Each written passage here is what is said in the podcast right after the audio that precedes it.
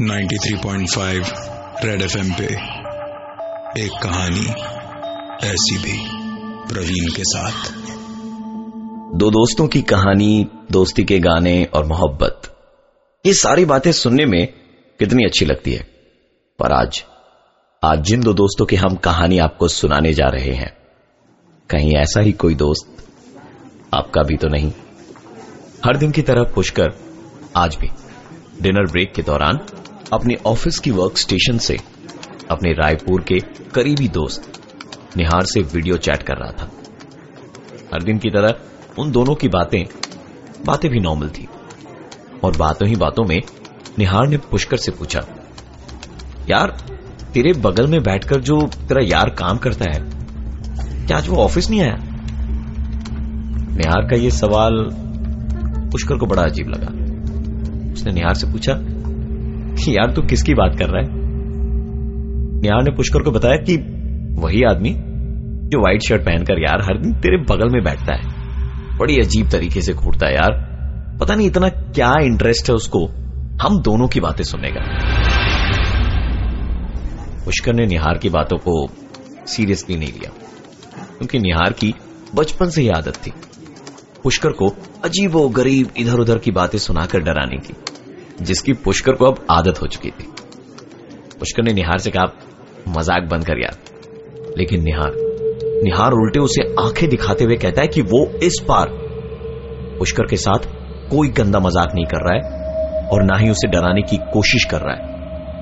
वो असलियत में जानना चाहता है कि वो इंसान आखिर है कौन है कौन, जिसे वो हर दिन पुष्कर के साथ वीडियो चैट करते वक्त देखता है।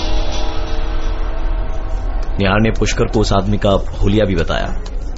घुंघराले, बाल, काली मूछे, रंग गोरा और हाथ में सोने की एक ब्रेसलेट है। पुष्कर ने भूत प्रेत की कहानियाँ बहुत सुनी थी और यह भी सुना था कि आत्माएँ आत्माएँ हमारे आस पास भटकती हैं, लेकिन हम हम शायद उन्हें देख नहीं पाते। पुष्कर जहाँ बैठता था उसके अगल बगल सिर्फ़ लड़कियाँ ही बैठती थी। और अगर अगर निहार के बताए हुए होलिये की बात करें तो घुंघराले बालों वाला शायद ही कोई पुष्कर के ऑफ़िस में काम करता था। तो निहार किसकी बात कर रहा था? 93.5 रेड एफएम पे एक कहानी ऐसी भी प्रवीण के साथ। पुष्कर के दोस्त निहार ने उसे बताया कि उसके साथ वीडियो चैट में वो एक ऐसे इंसान को देखता है, जो बहुत ही अजीब तरीके से उसे घूरता रहता है। पुष्कर ने बताया कि, यार, ऐसा कोई भी इंसान उसके अगल बगल नहीं बैठता, और ना ही पूरी ऑफ़िस में ऐसा कोई है। पुष्कर निहार से बात कर ही रहा था कि अचानक अचानक एक जोरदार आवाज़ ने उसका ध्यान खींच लिया। कमरे की सारी बत्तियाँ गुल हो गई थी। पुष्कर ने कहा, निहार, तू यहीं रुक। मैं दो मिनट में वापस आया बाहर जाने पर पता चला कि ट्रांसफार्मर में आग लगने से सारे इलाके की बत्ती गुल हो गई है। पुष्कर का कंप्यूटर यूपीएस की बदौलत अभी भी चल रहा था। वो जब वापस अंदर गया तो ये देखकर हैरान था कि निहार निहार किसी से हंस हंसकर बात कर रहा था। पुष्कर ने कहा कि, तू पागल हो गया क्या? किससे बातें कर रहा था? निहार ने बताया कि वो उसी आदमी से बात कर रहा था, जिसका ज़िक्र उसने अभी थोड़ी देर पहले किया था। पुष्कर ने अपने अगल बगल देखा। पर उसे कोई नज़र नहीं आया। उसने कहा, यार, मज़ाक बंद कर निहार।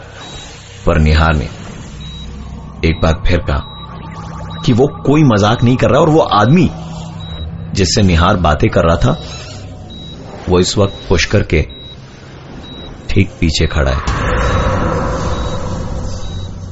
इतना कहने के साथ ही पुष्कर का कंप्यूटर, जो अब तक यूपीएस की बदौलत चल रहा था वो भी बंद हो गया। पुष्कर की हिम्मत नहीं हो पा रही थी कि वो अपने पीछे घूम कर देखे। पूरे कमरे में शांति थी। तभी उस शांति को भंग करते हुए पुष्कर का फ़ोन बजा। पुष्कर की धड़कनें तेज हो गई थी। बस एक फ़ोन रिंग से। शायद शायद ज़िंदगी में पहली बार एक फ़ोन रिंग से वो इतना डरा होगा। फ़ोन निहार का ही था। लेकिन पुष्कर ने पुष्कर ने फ़ोन डिस्कनेक्ट कर दिया। एक बार फिर फिर कमरे में पहले जैसे ही शांति छा गई। लेकिन ठीक 10 से 15 सेकंड के बाद पुष्कर का फ़ोन बजा, जो लगातार बजता ही रहा। अंततः परेशान होकर पुष्कर ने फ़ोन उठा ही लिया। निहार ने कहा, यार, तू चुपचाप मॉनिटर के सामने क्यों बैठा है? बात क्यों नहीं कर रहा? लगता है तू मुझे देख सुन नहीं पा रहा है। पुष्कर ने कहा, क्या बकवास की बात कर रहा है?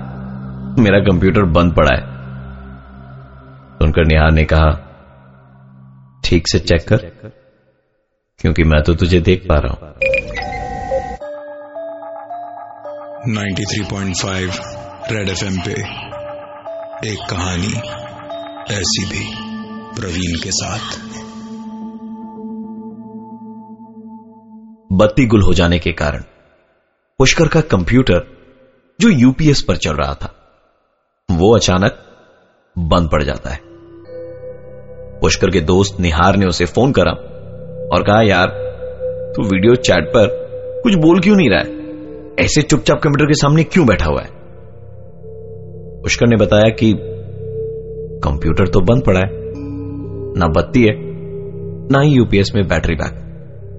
तू मुझे देखेगा कैसे भाई? निहार की हँसी छूट पड़ी। उसने कहा, बड़ा आया हीरो बनने। मुझे मालूम है, बॉस। अंदर ही अंदर तेरी हालत बहुत खराब हो चुकी है। पुष्कर का कमज़ोर दिल सही मायनों में। अंदर तक सहम गया था। जब उसे पता चला कि वीडियो चैट के दौरान उसके रायपुर में रहने वाले दोस्त निहार को हर दिन हर दिन पुष्कर के बगल में एक ऐसा इंसान दिखाई देता है, जो हकीकत में हकीकत में है ही नहीं।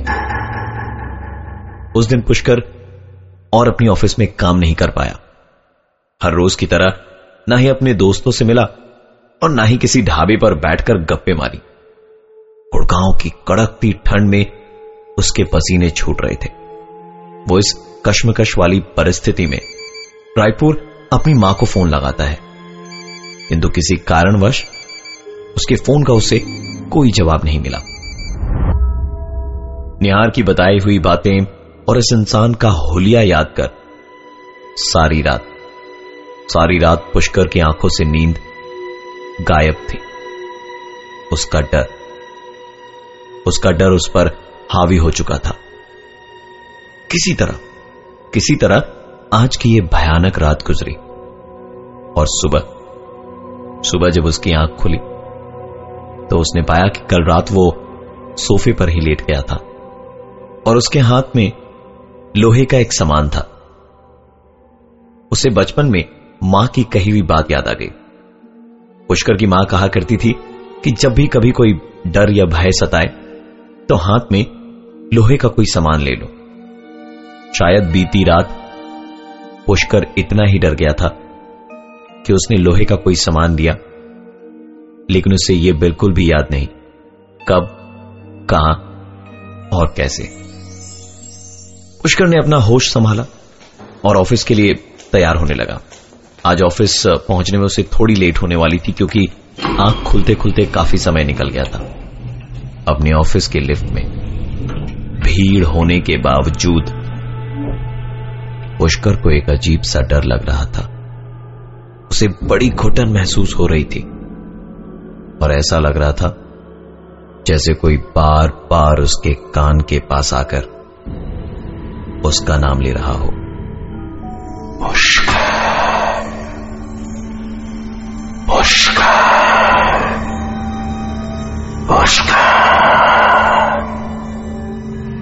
ठंडी हवा को वो अपने कंधे पर महसूस कर रहा था। मानो मानो कोई जानबूझकर अपनी साँसें उसके कंधे पर छोड़ रहा हो। जबकि पुष्कर लिफ्ट की दीवार से एकदम कोने में सट के खड़ा था। 93.5 रेड एफएम पे एक कहानी ऐसी भी प्रवीण के साथ। सोते, जागते, उठते, बैठते। पुष्कर को अजीबो गरीब आवाज़ें सुनाई देती। मानो कोई उसे बुला रहा हो। रात को अचानक उसे अपने घर में ऐसी आवाज़ें सुनाई देती जैसे कोई किचन में काम कर रहा हो। फ्रिज का दरवाज़ा खुला पड़ा था और जिन बोतलों में उसने पानी भरकर रखी थी, वो आधी खाली पड़ी थी। रात करीबन दो बजे। पुष्कर के फ्लैट की डोरबेल बजी। उसने आधी नींद में ही उठकर हिम्मत जुटाई और दरवाज़ा खोला। परंतु वहाँ वहाँ कोई भी नहीं था। उसे लगा कि शायद उसके ही सुनने में गलती हुई होगी। दरवाज़ा बंद कर, जैसे ही पुष्कर पलटा कि एक बार फिर पुष्कर ने आई होल से देखा तो उसे अपनी आँखों पर विश्वास नहीं हो रहा था। दरवाजे के उस पार उसका दोस्त निहार खड़ा था। पुष्कर आई होल से उसे देखे ही जा रहा था कि तभी तभी निहार ने दरवाजे पर हाथ से जोरदार प्रहार किया। हड़बड़ी में पुष्कर ने दरवाज़ा खोला। सामने निहार खड़ा था, जिसकी हँसी का ठिकाना नहीं था। क्योंकि एक बार फिर फिर पुष्कर उसके मज़ाक का शिकार बन गया था। निहार और पुष्कर रात को जगकर बात कर रहे थे। पर थकान इतनी ज़्यादा थी कि कुछ ही देर में गहरी नींद में सो गए। करीबन पंद्रह मिनट के बाद निहार की नींद एक अजीब सी आवाज़ से टूटी। निहार ने पुष्कर को नींद से उठाया और दोनों दोनों दबे पाँव किचन की ओर गए। फ्रिज का दरवाज़ा खोला था और पानी की भरी हुई बोतलें आधी खाली पड़ी थी। सबसे सबसे आश्चर्यजनक बात यह थी कि वो दोनों किचन के सामने ही खड़े थे और वो आवाज़ें स्पष्ट रूप से सुन पा रहे थे। परंतु ना तो कोई बर्तन हिल रहा था और ना ही वहाँ उन्हें कोई दिखाई दे रहा था। सुबह की पहली किरण के साथ वो दोनों वहाँ से ट्रेन पकड़कर रायपुर के लिए रवाना हो गए। दोनों रायपुर स्टेशन पर रिक्शे की खोज में थे। तभी पुष्कर को सामने पान की दुकान पर एक आदमी दिखाई दिया, जिसके बाल घुंघराले, सफ़ेद शर्ट, हाथ में सोने की ब्रेसलेट और तो और उसकी मूछे भी थी। पुष्कर ने पहली बार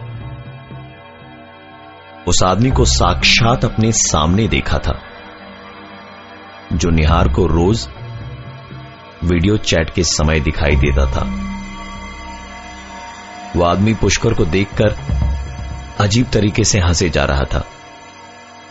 पुष्कर ने कहा, निहार निहार यही है ना वो आदमी, जो तुम्हें रोज वीडियो चैट के समय दिखाई देता था? निहार ने कहा, तुझे अभी भी याद है वो आदमी? वो तो मैं मज़ाक मज़ाक में यूँ ही कहा करता था। कई बार कुछ झूठ इतने बड़े होते हैं कि वो हकीकत को छोटा कर देते हैं। मैं हूँ प्रवीण और ये थी आज की एक कहानी, ऐसी भी।